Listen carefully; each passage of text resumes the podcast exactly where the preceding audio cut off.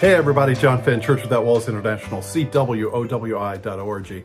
Today, just jumping right in and, and saying this, there's something lacking in much of the body of Christ. And people uh, put it in different words. They'll say, where's the fear of God? But it's really beyond that. I would say it's this. There's not a teaching, there's not a valuation of having a clear conscience before God, of valuing that clear conscience. And what I'm talking about is something that Paul wrote to Timothy in his first letter. Having sent young Timothy to oversee the whole city of Ephesus and, and the thousands of believers that were in Ephesus at that time, in three separate occasions, Paul writes to him and he says, hold your faith in, in a clear conscience.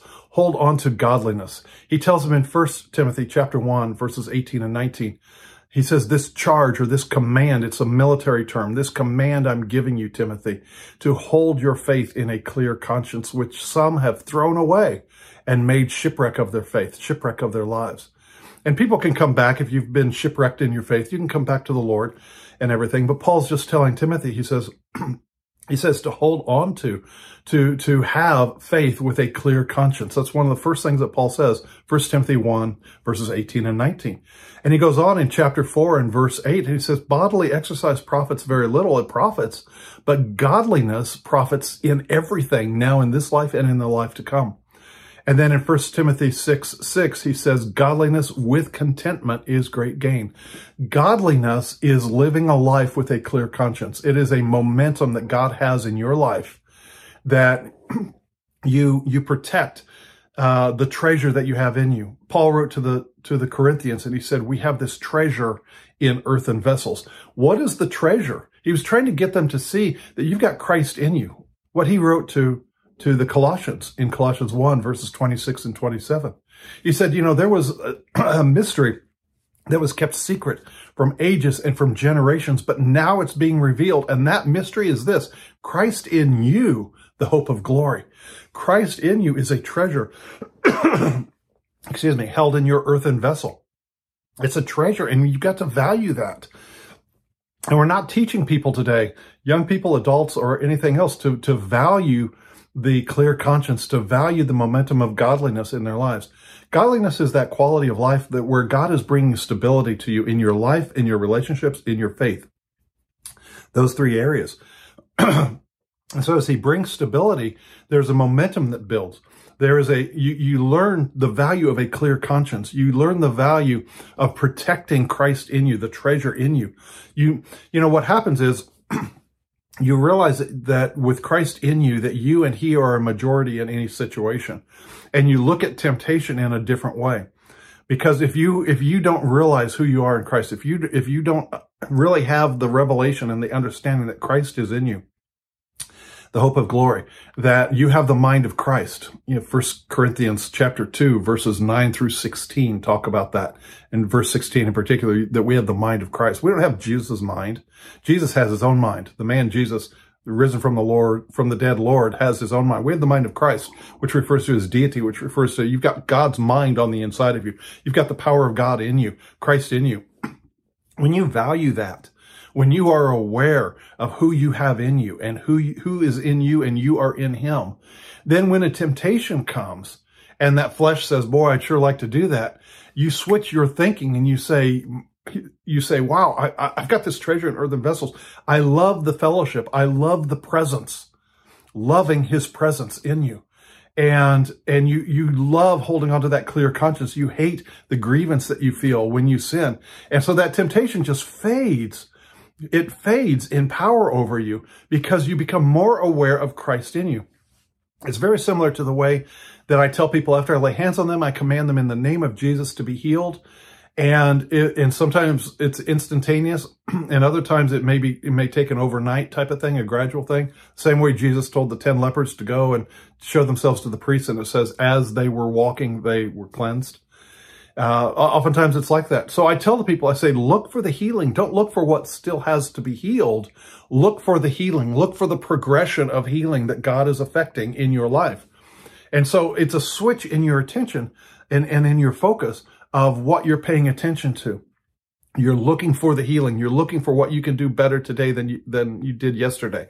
And in the same way, godliness is like that. Instead of looking at this temptation and, and, and everything, and it's like looming like a mountain before you, you switch your attention and you look at the mountain in you that is Christ in you, that you have the mind of Christ, that you can do all things through Christ who strengthens you, that, that, that greater is he that's in you than he that's in the world.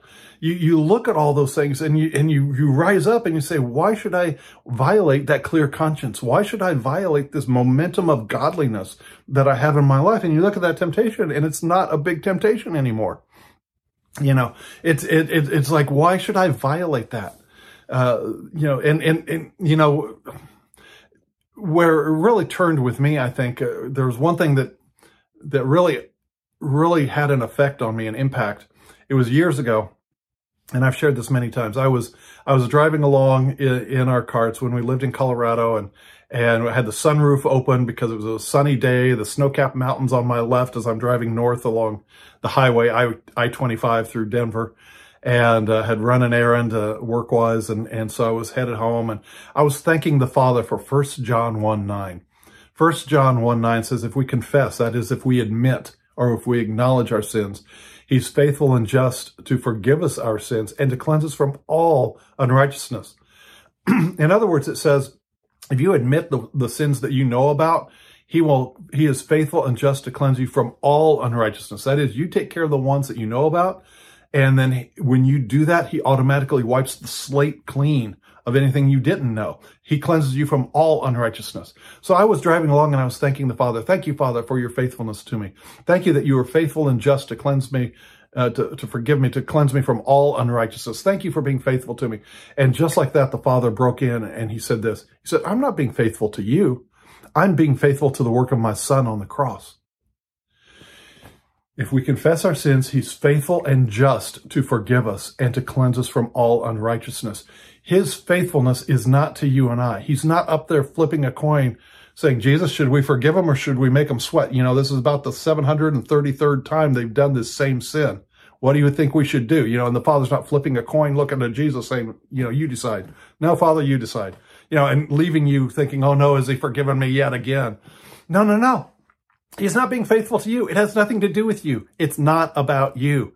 It's about the work of Jesus on the cross. If you admit, if you confess, then he's faithful and just to, to the work of Jesus on the cross. Faithful and just. It's just. It's the right thing that he cleanses you from that sin that you admitted to and everything else. He wipes the slate clean.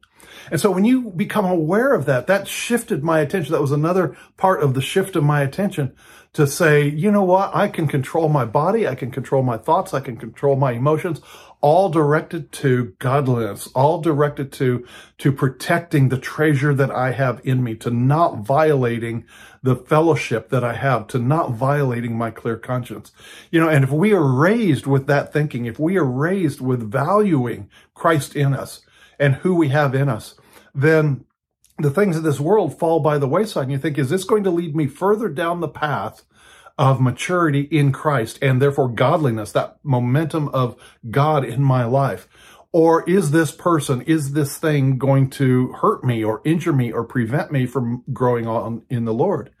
And so you start making decisions built around Christ in you and protecting that peace of God, protecting that presence of God that you feel. When you value godliness, it gives you a freedom. And that's why Paul talked to Timothy. The last thing he said in his first letter, First Timothy six six, in that last closing words, godliness with contentment is great gain. That godliness with contentment, the word contentment again is self-sufficiency. And it doesn't mean self-sufficiency in self, but it's in Christ. In other words, godliness with this ability to be independent of circumstances, to be sufficient in Christ, to know all things in Christ, to be able to do all things in Christ, because you have learned a secret, you've learned a, you've learned a, a entered a new dimension, as Paul told the Philippians in Philippians chapter four, verses eleven through thirteen. He he told them, you know, he said, it's, he said, I'm not coveting the offering that you sent, and I'm thankful for it. He said, but I have learned a mystery. I have entered a new dimension. Uh, I know how to, to abound, and I know how to suffer lack. I know how to, to ha- be in easy circumstances and difficult circumstances. I've learned how to be content, that is self-sufficient in all things, for I can do all things through Christ who strengthens me. It's Philippians chapter four, verses eleven through thirteen. And so the, being sufficient in Christ, having a, an independence of circumstances, godliness gives you that ability to say that no matter what is swirling around me, I've got this peace on the inside of me. I've got this treasure in earthen vessels. I have this mind of Christ. And whatever is happening around me, I'm not losing the peace. I'm going to protect the peace. I'm going to guard his presence. I'm not going to stumble in sin. I'm not going to get worried and afraid because my Father has never let me down. I've got Christ in me, so I'm just looking for his provision. And it's, again, you look for the provision. You look for the healing. You look for what is happening in your life, not at the temptation, not at the difficulty. You look for the the momentum of God in your life. And when you do that, you'll you'll experience that same self-sufficiency in Christ, that the circumstances don't matter, because you can walk in that peace, you can walk in that love, you can walk in that joy, no matter what. But it all comes to around to protecting a clear conscience, protecting that godliness, protecting that earthen vessel, or the, the Christ in you, the treasure that you have in your earthen vessel, valuing that. When you start valuing a clear conscience above everything else, when you start valuing that treasure you have above all else, then the temptations of this world just fade away. And you think, why should I?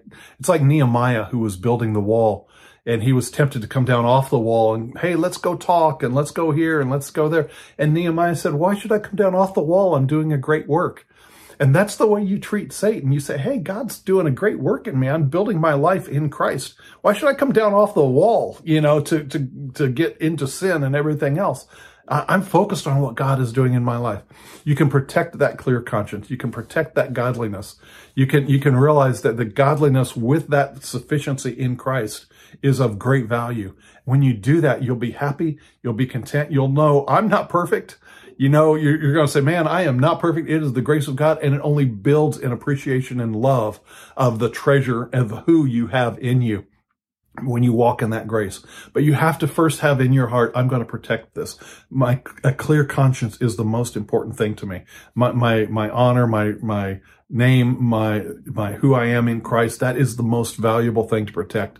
And that builds a momentum of godliness, and it brings contentment and uh, an independence of circumstances, because whatever is swirling around you, you know that you're going to protect the presence in you. You're going to do what is right in all circumstances, no matter what people think.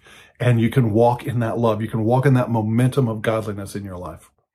All right. I hope that's been a blessing to you. John Fenn, Church Without Walls International, C W O W I dot org. We're House Church Network. We celebrate the gathering of the saints by meeting in homes. And uh, you can, there's ten question and answer videos on our website about House Church. Uh, sign up for my weekly thoughts and my monthly newsletter. That's where we put information about our Zoom online meetings, conferences, and things of that nature. All right. Hope it's been a blessing to you. God bless. Bye-bye.